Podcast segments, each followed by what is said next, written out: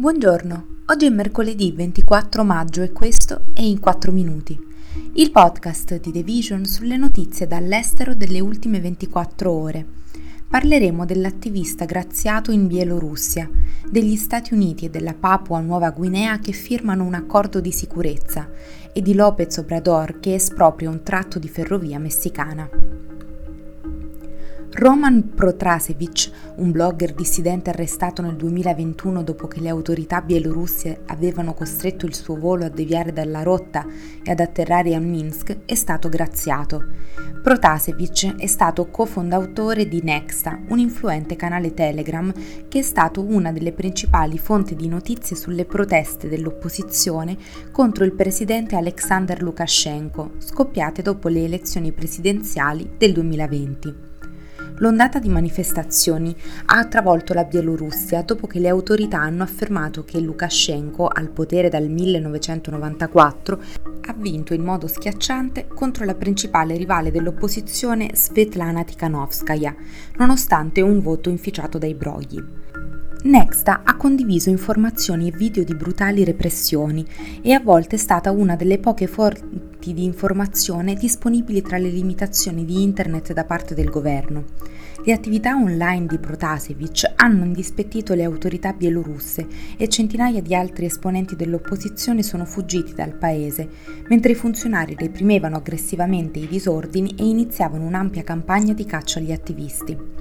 Nel maggio 2021 Protasevich era in viaggio da Atene a Vilnius, in Lituania, su un volo Ryanair insieme alla sua ragazza. Il volo è stato deviato e fatto atterrare a Minsk, la capitale bielorussa, dopo che le autorità hanno falsamente affermato che c'era una bomba sul volo. All'arrivo Protasevich è stato immediatamente arrestato. L'Unione Europea ha condannato l'atto come dirottamento e ha vietato i voli sullo spazio aereo bielorusso. Gli Stati Uniti e la Papua Nuova Guinea hanno firmato un patto di sicurezza, suggellando un accordo strategico che era stato interrotto dalla decisione del presidente Biden di cancellare una visita nella nazione insulare del Pacifico per affrontare la crisi del debito statunitense.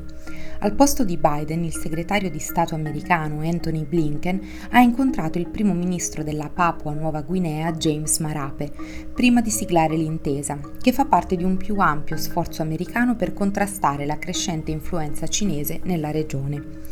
L'accordo di sorveglianza marittima consentirà alla Guardia Costiera statunitense di contribuire al pattugliamento del vasto territorio marittimo della Papua Nuova Guinea e gli Stati Uniti hanno accettato di fornire alla nazione in via di sviluppo di, di 10 milioni di persone 45 milioni di dollari in attrezzature e assistenza, secondo quanto riportato dal Dipartimento di Stato.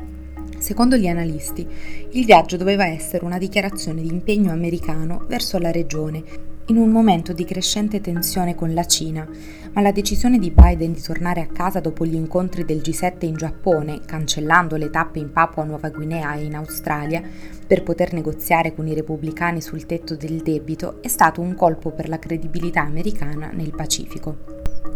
il presidente messicano Andrés Manuel López Obrador ha ordinato l'esproprio di tre tratti di linea ferroviaria per un totale di 120 km vicino al porto petrolifero di Coscoalcos, gestiti da un'unità della società mineraria e ferroviaria Gruppo Mexico.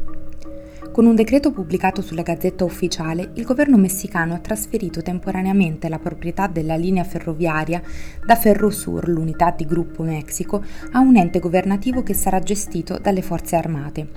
Per gli addetti ai lavori si tratta dell'ultimo esempio di coinvolgimento delle forze armate messicane da parte di López Obrador in settori dell'economia. Il presidente ha anche affidato ai militari la gestione di un nuovo aeroporto costruito vicino a Città del Messico e la costruzione di un treno turistico nello Yucatan che ha incontrato l'opposizione di organizzazioni civiche e ambientaliste. Nel decreto si legge che il tratto espropriato è una componente chiave del corridoio interoceanico dell'Istmo di Tuatepec, un lembo di territorio nel sud del Messico dove López Obrador vuole modernizzare il collegamento ferroviario tra le coste del Pacifico e del Golfo, creando una via di trasporto che il Messico spera possa competere con il canale di Panama. Questo è tutto da The Vision, a domani.